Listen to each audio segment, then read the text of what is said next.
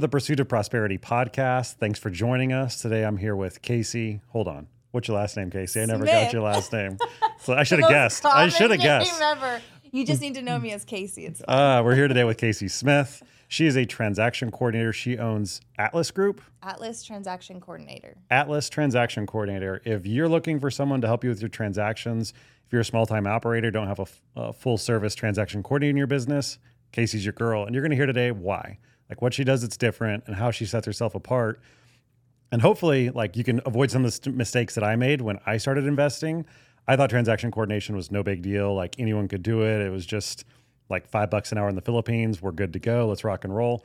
That's not the case. Transaction coordination, I got sued probably a dozen times uh, because of mistakes that more mostly the title company honestly made, but I didn't have somebody that was more knowledgeable than the title company in my office to correct them. And so now all those lawsuits are settled out. Like we got everything resolved. I was not at fault for anything, but I still had to deal with a dozen lawsuits. So this is how to not do that. And she's going to go through some of the important steps of what we're doing when we're buying properties, questions we should be asking, and how to avoid these sorts of situations. So welcome. Thanks so much you. for coming. Thanks for having me. I'm so glad you're here. Um, I'm hoping I can learn some stuff and avoid problems of my own, as I seem to have been able to you find. don't know, No, you really don't. And um, this is what we were saying uh, earlier is like transaction coordination is the hub of the wheel that is real estate investing. It is the center. Uh, it's the linchpin. It's whatever you want to call it. If you can solve people's problems that a realtor can't, you have deals. It's as simple as that. That's how you create deal flow is you can solve something that someone else, no one else can. And so with help from experts, like our transaction coordinator was an escrow officer for 10, 12 years. She knows her stuff very well and we pay her very well for that. Casey can do that for you on a smaller scale. So I imagine that you charge like a fee on a case by case. Yeah. yeah. How does that work? Tell me It about makes that. it really affordable because, as you know, when you bring them in house, you're responsible for training them. You're responsible for the cost of if they leave, um, benefits, all of that good Yep. stuff. You might not have the full deal flow to support them or keep them busy. Totally. Um, and so we offer basically like a third party option. So, um, and by the way, I have worked with teams that were closing 30 plus a, a month easy. So you, it, it works. It just depends on your operation and Yeah. your personality. So we're basically a third party where, um, we onboard you and we don't take just, we're not like a title company that you can just take, you know, takes a contract from you. Yeah. We need to know who you are, what your strategies are, you know, and we customize your your processes. Your you know, just like anything Totally else, makes you need sense. systems and processes. Yeah. And so we'll basically customize checklists and and do all of that work that a good skilled transaction coordinator would do for you if they knew what they were doing. So Mm-hmm. What I find is when people get started, you're learning a lot. You're learning how to talk to people, you're learning the technicalities of property code and how contracts work. And then there's the whole title clearing and how to communicate to these, you know, often unsophisticated sellers and I just mean that in terms of maybe they haven't bought and sold a lot of properties Yeah, they're not real estate professional. Um, so yeah, so I so what we can do is we basically look at us as a completely managerial department for you. So um you when you work with us, you get assigned a lead TC. Um, and they have a team behind them because it takes a team. yeah. Um, but I'm responsible for training them, holding them accountable to service standards, and making sure that, um, I mean, your success is our success. So we don't get paid unless it closes, and we just do a per file fee.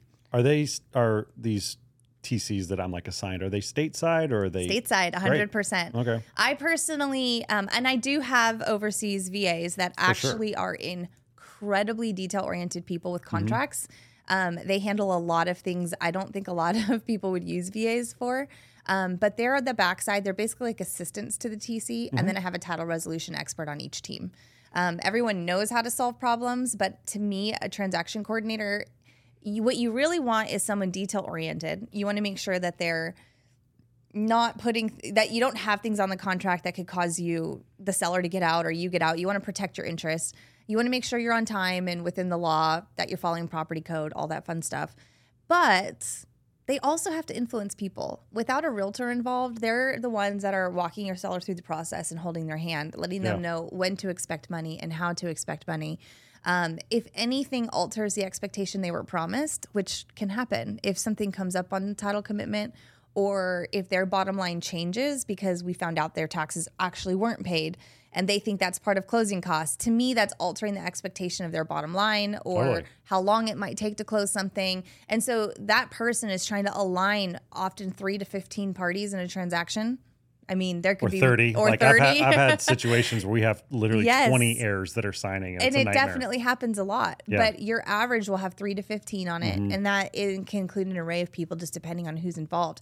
If you don't have someone that is like the center point of your wheel that Yeah. understands all the intricacies of what's happening and what each of those parties needs, that's where most deals fall through. Totally. And That so if the sense. expectation isn't set correctly with acquisitions and then the, you know, baton passed over to the transaction Mm-hmm. coordinator where they carry on that consistency, I think a lot of these guys are doing themselves a disservice. Um, and as you know, when you get started, you're wearing all the hats. Totally. And so you might not have the expertise to solve these complicated problems. So why not hire someone who already has it? You don't have to train them. You don't it's like a fast process. You basically insert someone into your business to start working. Yeah. Well, I mean, let's be real. You don't have the expertise to solve them unless you're a real estate attorney. It's true. Like, yeah. Mm-hmm. or you have dozens of years of experience in title. Like, Yep. you don't. And most people who get into real estate investing, I'd venture to say the vast, vast majority aren't that. no. Like that person who's entitled and super detail oriented is not the go getter, make it happen real estate investor. Those are two separate individuals. Exactly. And and you get that on a TC too, right? So like I said, you, you want to find someone who's detail oriented but also influential Mm-hmm. and can talk and communicate. So to me, you have to understand real estate. Totally. You need to know property code. You need to understand what like chain of uh, titles getting passed. You have to understand it. So to me, that that's why I put them in teams is Mm-hmm. Yeah. because no single person. It's hard to find someone that is both, and they're gonna burn out when you max them out, and it's gonna be hard to find someone else that Mm-hmm. Yeah. can work at that capacity and level. Do you have like private investigators?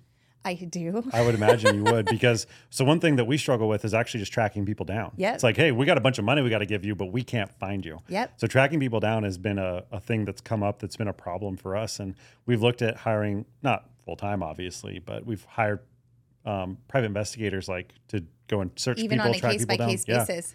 And Yeah. it's uh it's a real thing. And so I figure with the the level of transactions you're doing, we're doing, you know, 150 a year. You're Yeah. doing like 7x 700, that. Yeah, like so um you know and nationwide. So Yeah.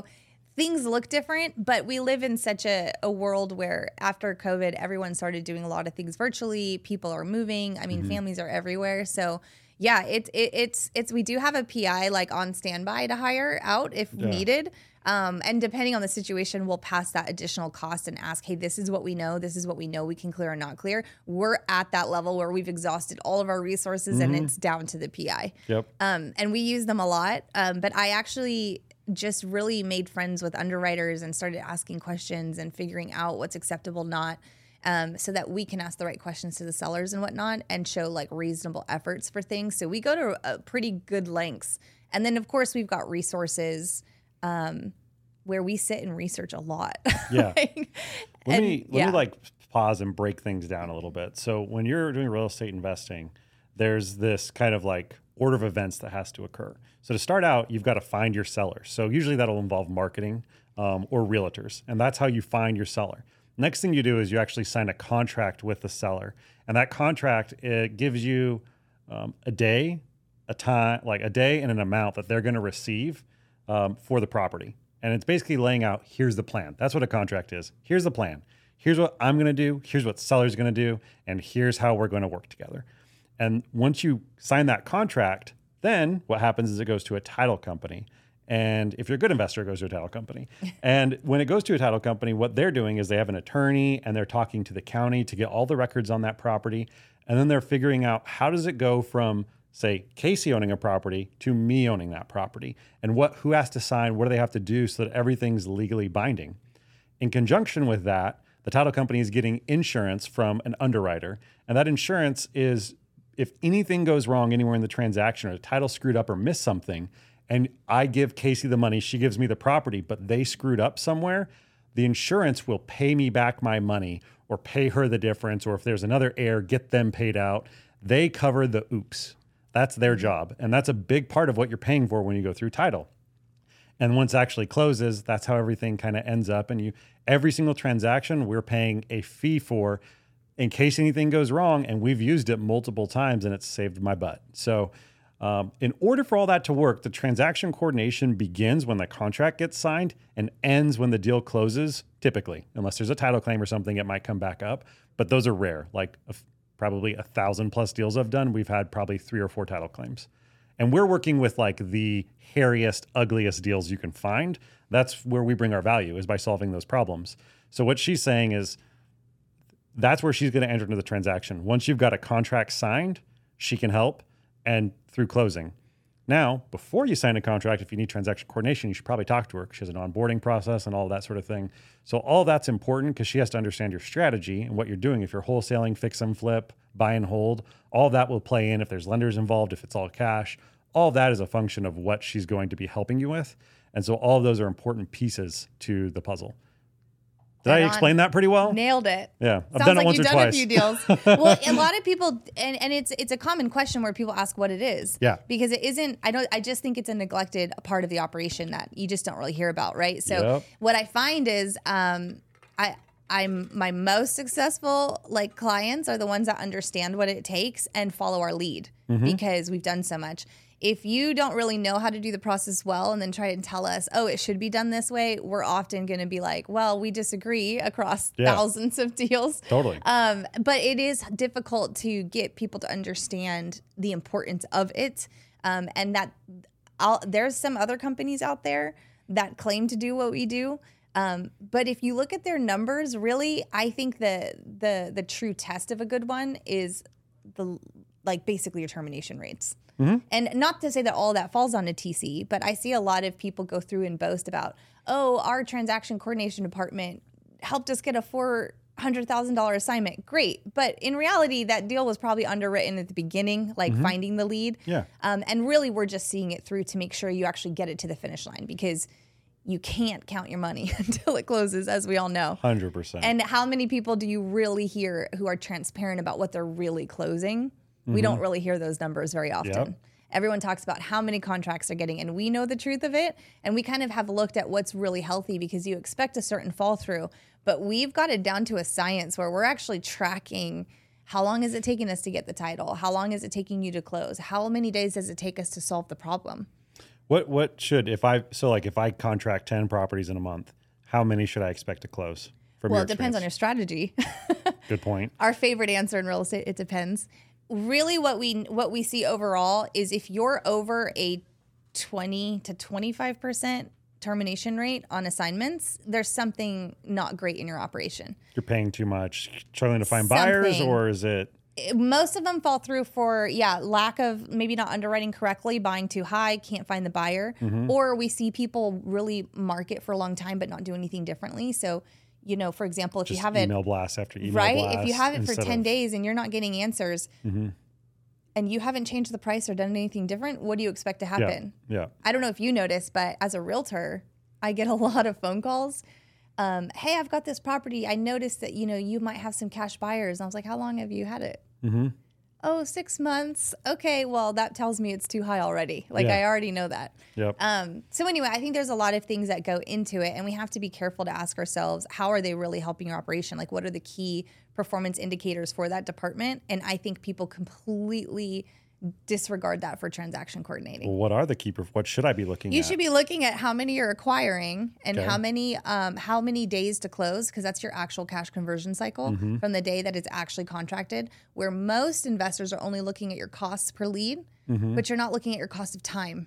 Yeah. So these newer strategies, for example, novations that everyone's all the rave about, Mm-hmm. Yeah. those take way longer to close, and most of my clients are breaking even, if anything, on them. Not to say it's not a good strategy. It's just do you understand the conditions of which you should be doing it, and do you have someone who can coordinate that overlay of parties and and issues that can arise from those? Yeah. Novating contracts. Um, I've done some version of that, and I actually made up my own version back in 2016 using powers of attorney and stuff instead Yeah. of innovation. And um, there's so many pieces up in the air, and the parties you have to kind of silo their knowledge of what's going on in each and it's very very difficult to perform and i just kind of came to the determination that the juice ain't worth the squeeze Or they have to be 100% transparent. yeah, which is also like most sellers aren't going to go for that. And so, what I mean for me, if I'm going to go the novation route, I just close and I just close and list. And I, Like, if you've ever heard me talk about novations, I am an advocate of that. Yeah. I, I'm not a fan of them. I, they don't really make sense unless you're, you know, obviously this is like a total tangent, but we get asked to do novations the most because we Yeah. understand them. Mm-hmm. Um, and I always, I will only work with clients who do them the right way because I don't want to be liable for you Totally. transacting something that they could, they'll see a name anywhere and they'll attack them. Yep. So people don't understand that. But like, I personally am not a fan of the POA. I actually won't work with people who use them Mm-hmm. um, because your seller can literally cancel a POA at any time. Mm-hmm. And then where are you? How much money have you put into the deal? But that's a side note. Um, at the end of the day, there's so many different ways to do it um, that uh, most people don't have the knowledge of all of the compliance and the landmines that happen with them. And so they yell at us when things aren't going through. And I was like, well, I mean, you don't have the trust of your seller. Yeah. You know, if you didn't Rightfully have so that, if you're lying to them. right? Like you're not even being fully transparent. Now, I do work with people that are very transparent. Like I Mm-hmm. actually, as a realtor, do them too, but Mm-hmm. I require that I sign directly with the seller. yeah. But that's all technicality. So I think it just kind of goes to show you that all these like new sexy deals that everyone's doing or like creative strategies based on the market, they are very rarely understanding how to actually legally transact them. Yeah. They're not simple. They're not simple. There, there's so many moving parts at once that it becomes not impossible. It's doable, but it's very difficult. And the amount of work you have to put in, I think there's easier ways to make money. I agree. So, yeah. I agree. So let's let's kind of rewind here. I mean, you said you mentioned earlier that you started investing like full time in like 2017. Well, I started actually getting involved in creative real estate in 2017. So I was licensed then. I got where, where, licensed. yeah, where did all this? Where did it start? Go back to I mean, if you beginning. re- how far back we want to go. you tell me. so like my I actually have a master's in um, political science and and like international relations and all that What, politics. what was the plan with that? You were going to be a Um, politician. you know, I I was actually going to be a journalist. okay, cool. Um, but and I had I had backpacked all over the place in my mid twenties and um, worked at this like journalism center in Eastern Europe when these like really cool. revolts were happening Yeah. in 2009. So I thought I wanted to be a journalist until I worked like with 20 of them covering what was happening, Mm-hmm. and I realized how cool it was to watch the making of the news. And so I actually ended up being a, a media analyst for a company out of Zurich. oh, cool. So I would actually watch the news and read the Wall Street Journal and all other media cover to cover and turn it into a, a methodology of code. Um, that like we've always been really detail oriented. well, I'm actually not detail oriented, but I am. It's not my. I can do it. I'm like I can do it, but I can't sit there long. I'm more of a higher level, but I have to understand why I'm doing something. Makes sense. So I ask a lot of questions. and so I, I thought it was interesting. So I used to like code media, which gave you like a wealth of knowledge that I don't think anyone needs, like the things that I have in my head um, just from reading like investment objects and things. But I kind of got to understand how to tell people important things with lots of data, yeah. which Boil it down to yeah, like you have to boil it down as an analyst into something that makes sense. Mm-hmm. So I've always kind of had um, a knack for that. But I, uh, my end goal was to really help people make sense of controversial things. I feel like I kind of that translates into this now because in reality, uh, international relations, okay, it's the study and diplomacy of people in tense situations Yeah. right? Okay. I mean, how? Do, why do we go to war? Because somebody said somebody pissed somebody off. Like you're dealing with personalities, with egos. The more I read about the conversations that actually happened at really like well well known conferences post war, Mm-hmm. the more I was more interested in that and how people spoke to each other to get certain things done. Um, because what you see on the surface is never really what it is. Never. Same in real estate Yeah. it's crazy. You know, people think it's luck that you get these crazy deals, but it's just because you knew how to talk to people to get them to cooperate. Um, you you had to explain and get their trust in order to navigate these tough situations. Um, and I think that's an incredible skill. Like, And not only that, but you're doing it in an atmosphere of law that's constantly changing, Mm-hmm. right? And so you have to be always looking over. Got laws wondering what's going on. changing, market changing, all these different factors. I mean, interest rate, all these things Yeah. all play into how you can dice up a deal on what you can do with it. And it's think all about how much you know really Mm-hmm. like i think there's some quote around that says you learn more about people politics history through real estate than i feel like any other industry not that i mean everyone has their pieces of it but if you don't approach doing this in that way with a curiosity i think it's a really tough field to be in Totally. I would agree with that. The I mean, I've found personally the best method for acquisitioning property, my like secret weapon is questions. Yes. If you if you are an expert at asking questions, I don't convince anyone to do anything. I ask them the right questions so they convince themselves. exactly. And then they get to their own conclusions and through those through those questions when they self-reflect, they know the answer and it's my job to extract that from them so that they can say it and then they realize that's their truth and what they have to do next. yeah. And it's it's And and so uh, most people put that in the sales category and Mm-hmm. acquisitions. Your TC needs to be able to do the same thing when you really think about yeah, it, no they do. right? Because if someone's ghosting them or if somebody is acting funny, if they have enough knowledge of people and the situation, they're going to know something's up. Mm-hmm. And what are you going to go? They're they're a good one's going to go back and try and say, "Hey, what's really going on?" Or, you know, say the wrong thing so they say the right thing. Like whatever tactic it is to re-get them onto the the game plan. I think that we forget that the TC has to be good Yeah. at that. So Right. I That's a- train yeah. mine to do that and to ask questions. That's uh so what you're talking about is a tactic that I use where I purposefully will mislabel somebody. Right. Like it seems like you're avoiding this, and they're clearly not avoiding it. But it's like No, I'm not. trying exactly, and then they'll tell me the truth, or it seems like it seems like you have a hesitation, or it seems like there's more going on here. Yep. Once I make that label, they'll then correct me, Yep. and that correction, it, the truth comes out. That's What's how going I, on? That's how I used in foreclosures. How I was really good at getting foreclosures because the number one thing they say is, um, "I got it handled." Oh, great, you got a loan mod. Mm-hmm. You just say anything. Oh, great, you got the money to reinstate. They immediately respond when you're that quick. N- uh, no, but and then they start to stutter and catch themselves, Yeah. and then you start to like at least get them a little longer to say an answer. So I think Mm-hmm. it works in every stage of the contract. So how do you go from journalism gonna cover the world, Casey, to dealing with foreclosures? Bridge that gap for me. Well, to be honest, um, I like it was such a crazy schedule. I was on a plane at least three, at least three or four times a week, um, because we had offices in Zurich, South Africa, uh, New York, Boston. I was based in Boston. I went to Wow. Boston University. So I would take the red eye over to Zurich, which is fine because it's like six hours, sleep, hop up the office, work, you know, for a few days, a week, whatever, come back. It was really easy.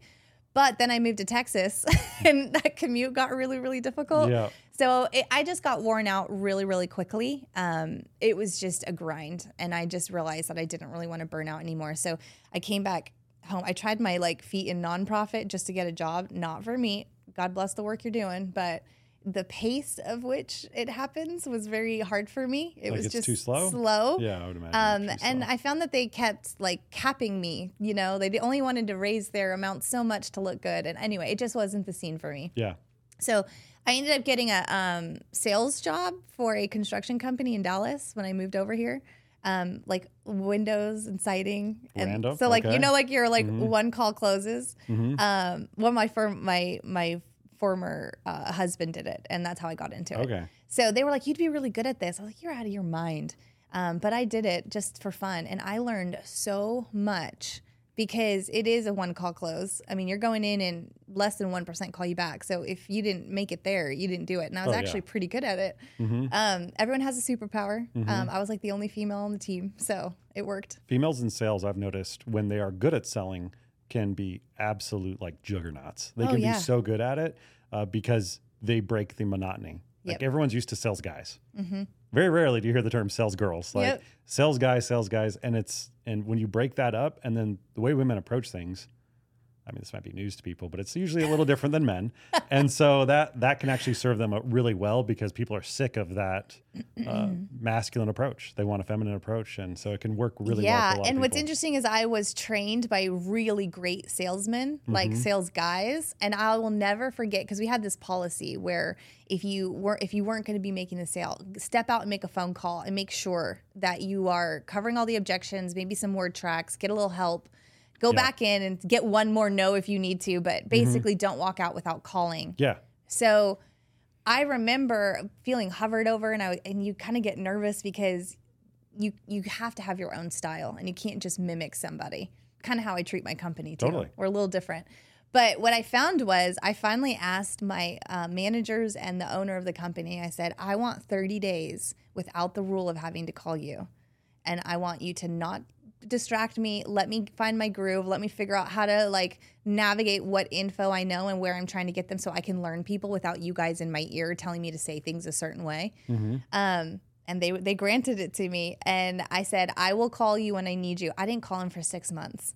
And I just move. was like closing and close, but Yeah. I but I was closing, and I Mm-hmm. said you can fire me if I'm not closing. That was the best thing I ever did because I could figure out how to communicate and ask questions differently in the way I would, and get the trust of like both parties because it was a little unsuspecting. But at one point, we were kind of thinking we were looking at the house and we are like, why don't we just sell the whole house?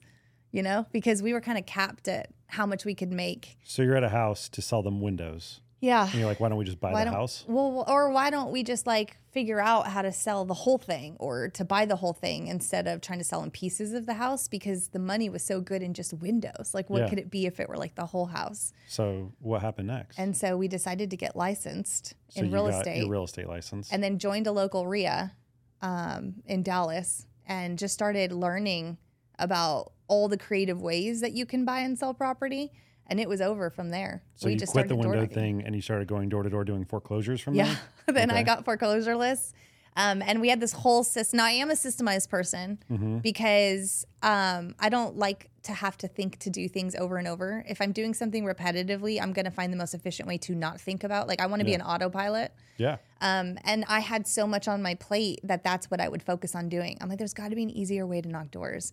So we started like, how do we map them? How do we pull them? How do we scrub them? The most efficient way. What's our criteria? And so that's what we did, um, and just hit the ground running, like knocking the doors. We ended up wholesaling a lot at first because um, we were learning. Well, that's what everybody does at first. Yeah. Like Yeah, closing on a property and all that. It's like you want to get some some wins under your belt. Yeah. Like uh, a Yeah. flip is a flip. I'm not a fan. I'm not flips a are there. I mean, they, they can make great money. You can make homes beautiful. There's so many cool things about flips. Yeah. But unless you have a strong construction background, I wouldn't recommend starting there. But It's it sounds like you did have some construction background, or at least people in your A little.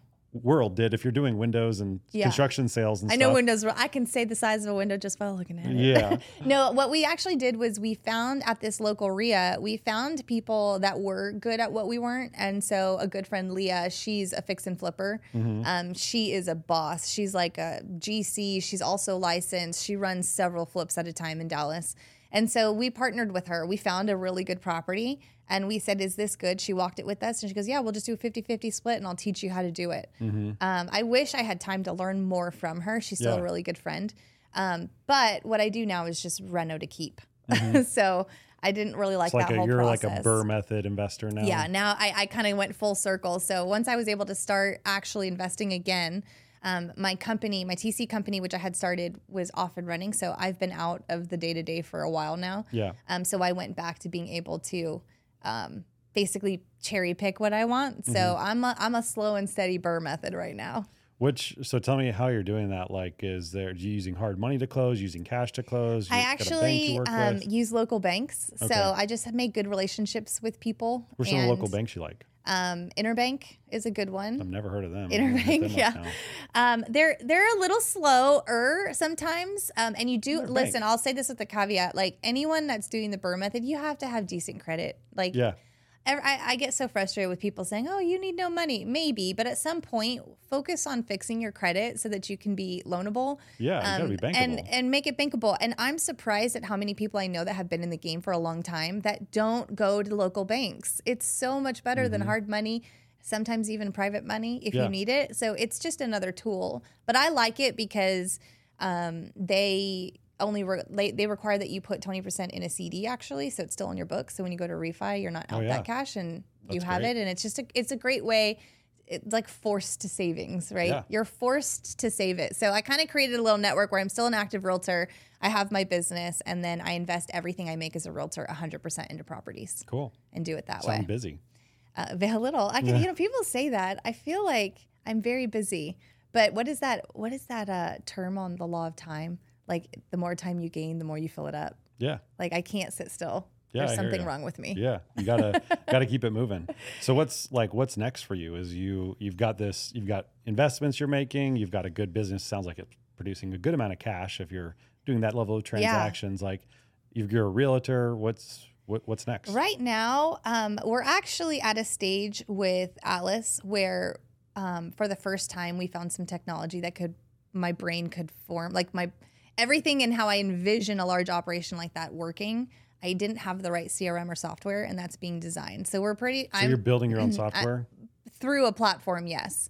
And what I my goal is of that is because I want to. I am very dedicated to finding the most efficient way to to run transaction coordinating Mm-hmm. in the volume and the complexity of what investors do. So I'm basically mapping, I've been mapping for about four years all of the anomalies, intricacies, all of the what ifs, then this type things. And we're basically automating it into the software. Um, so we can take the the human element out so it's a little bit more of a streamlined process and then being able to to really maximize the person in that seat to do the problem solving that takes a little bit more of a personal touch to it totally. so I want to keep it really affordable for people, but I also am kind of building out the knowledge that we've gained over all of this. I mean, we've had our hands on over 4,500 contracts in like three and a half years alone, which I think is, you know, Mm-hmm. Yeah, not that's learn crazy. something, Yeah, you're right? Gonna, so I there's gonna be a lot of data that comes out of that too. that's, a my goal is is to start looking at the data um, start kind of bringing uh, trends and helping people understand the inside of these operations which i don't think we do because everyone runs their own little pockets of things um, and i've worked with such people of different scale that i'm learning a lot from it so kind of best practices and things i basically just want to educate the community on this piece um, so that's kind of my role right now is like educating people, marketing, you know, for the company and the services. I have a team of 10. So they kind of operate and run the day to day. And Yeah. just kind of right now, I'm I'm basically fixing um, the foundation of it and seeing what we can create in order for it to scale. But I think so many people skip that viability stage and they try to like scale mediocrity of what they're doing. Yeah, And they're they they're so limited and capped at what they can do, and we've seen them completely they don't have a foundation Disintegrate. to build on. Yeah, absolutely. yeah, so I really want to help educate people on the importance of systems and processes in every aspect. TCing just happened to be the one that was, I think, neglected and I had an interest in. So I don't like doing it, but it's something that I think is important in the industry. So I'll do that and continue to, um, truthfully, I want to build the company to let the girls who helped me build it run it. And then I just want to keep investing. Cool. Yeah. What? So one thing I'm curious about with all the data you have from seeing all these trans- transactions, what investor investing method do you see as like most profitable, or where would where does it make you want to focus? That's a good point. You mean in terms of like, Because you see every HUD, I see every you see what HUD. everyone makes. You I get a you get a peek under the skirt on every deal. I had a well, and not that I'm like creeping on everyone's HUDs, but I do review them Yeah. because Well, we have to your make sure they're right. It's Yeah. my job. Um, but it's we see how people get creative on doing things. I think is is something that's super interesting to see. So if for example, I have clients that I've had for years that want to get into Novation. So they're like, Casey, how do I even, what does the HUD even look like? I'm able to actually tell them what it looks like Yeah. and what the difference is. This is actually where it's line item. This is where it's supposed to go. And that helps them understand how to sell it better Yeah. because they know what's being seen and done. But I know what people make. Um, I know the averages, assignment fees um, uh, nationwide in different markets and things like that. And I think that I want to help people understand um, how to transition from being transactional to greater wealth for themselves because people get really Yeah. addicted to this cash flow and I s- and I get it it's really great to just sell it and make that quick 10 whatever grand but and I was in, I was in that seat too Yeah. but ever since I've started doing this way, like the how much your wealth exponentially increases is pretty wild, and the concepts are all the same. So Mm-hmm. I kind of want to help show people how people got from A to B because I've worked with clients that started that way and have Yeah. huge portfolios now. I mean, my my investing career, uh, 16, 17, 18, 19, was all transactional based. And when I had to take kind of a, a step back and a breather during COVID, and I looked at it, it's like I had bought some properties, I'd bought some rentals, but not enough. Not Yeah. could- like ratioed out to what I was doing. I should have way more property and wealth. Yeah. And it's like, well, I guess my only wealth is what I've got in the bank. I kind of Yeah. realized.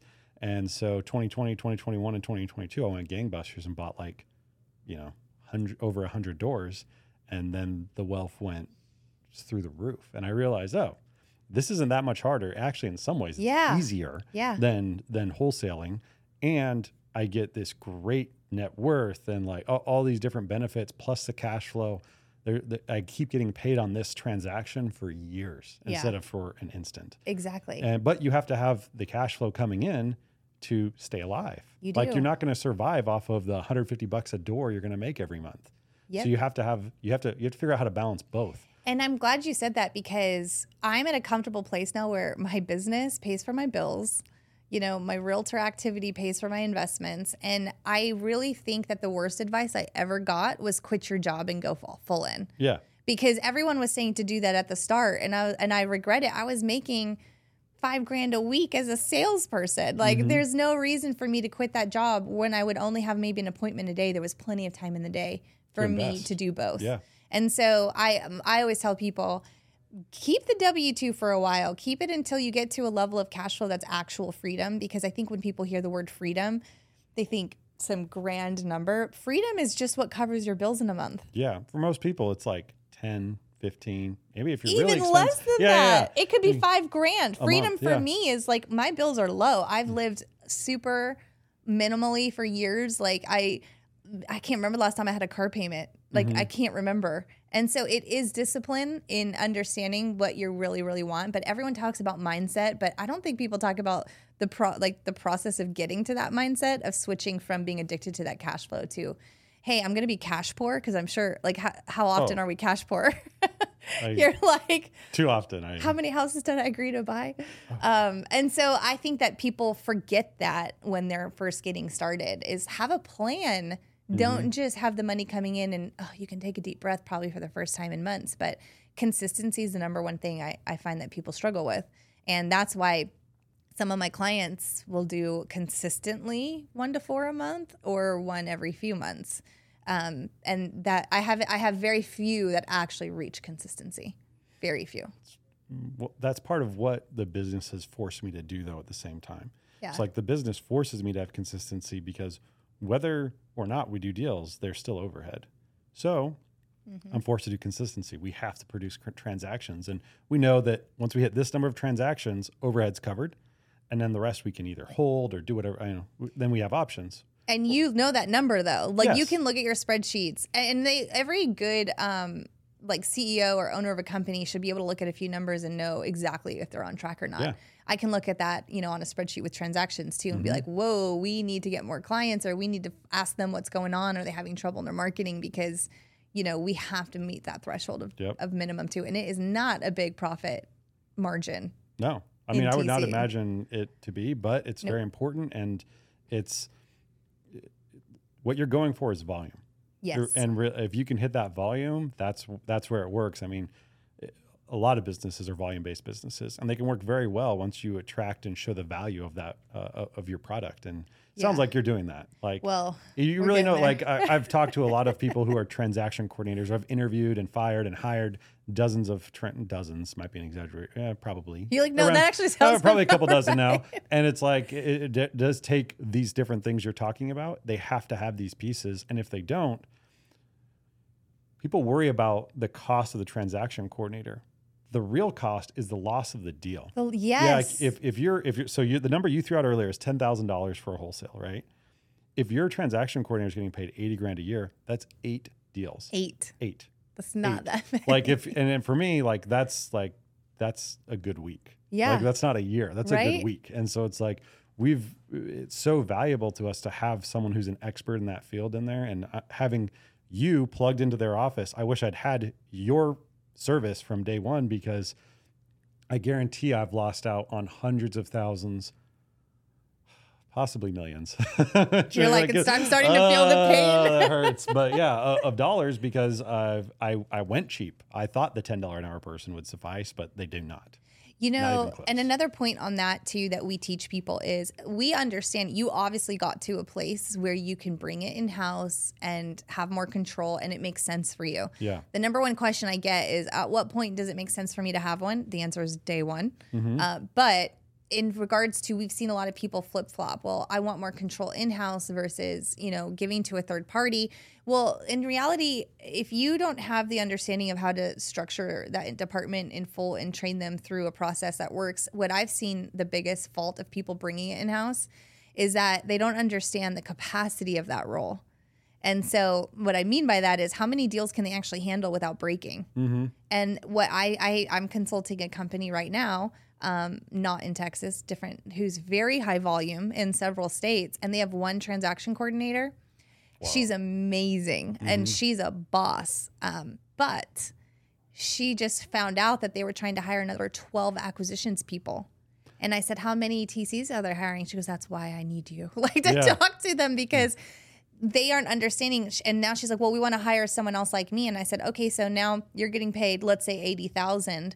And now you and now that that question, oh, can we afford another eighty thousand dollar person? What we teach people is how to maximize that team when you grow without a Yeah. huge cost. So you might be able to hire them an assistant Yep. at half the cost, a third of the cost. Mm-hmm. And then what do you have to teach them? They're used to handling everything from start to finish. Now they have to learn how to delegate well, and not all TCs know how to do that. So now you've got this like overlaid complication of actually teaching them how to work and manage a team, yep. Which is a different ballgame. And what happens when your TC quits? I'm pretty sure it's one of the most painful That's a kick in the junk. right there. turnovers that you can have. So Yes, that especially if you've got a lot of deals in process, it can it And- can cost you a lot of money. and how good is your CRM? Uh, Mm-hmm. Most investors I see have very good lead management, but not good transactional CRMs that have the tools that a. TC needs. Yeah. Um, so what we kind of come in is like we're you can either hire us to do it for you, and you don't have to think about it. We work out of our systems. Mm-hmm. You you know we'll handle all of it for you, or we can come in and consult or train your people and say this is how not only that the technical knowledge, but this is how you run the department. And when you get to, here's how to know when you're get busting at the seams and you need to start hiring, and what Yeah. position should come next, and how do you now write your processes and procedures for a different stage of growth because how many times I, I have literally 80 to 90 checklists alone for TCing. Jeez. Process maps, probably just as many. And people think, I have one like process for transactions, but how what's the variations within it? So Yeah. I, I just think it's important to have someone there that can see that growth and tell management when they're not paying attention, hey, we need help. We're on fire. Yeah, we could definitely improve our. Uh, I thought our transaction coordination was pretty good because we have a great person, but you're right. The systems and processes behind it are lacking. Mm-hmm. And so, thanks for opening my eyes. Sure. Thanks for coming. Appreciate you coming out and uh, talking with me. me today. And um, you want to tell everyone where to find you, how to get in contact with you if they need help with transaction coordination? Yeah, so best way to find me, um, well, our website is www.atlastcservices, kind of a mouthful, dot com. Yeah. Atlas TC Services is, is a great place. We'll link it There's in the show notes. yeah, we're about to like launch a whole new website and brand and all that fun stuff. So that's Awesome. coming out soon. But um, there's like a little link in the top right corner where you can um, ask answer a few questions and schedule a call with actually me directly. Cool. um, or Facebook. We're on Facebook as Atlas or Casey Smith. Um, I post a lot of um, knowledge and little things for investors on there that can help them get their deals done better. Awesome. Well, thanks so much for coming out. If you guys need help with transaction coordination, uh, Casey is your girl. And uh, thanks for listening. Until next time, thanks for listening to the Pursuit of Prosperity.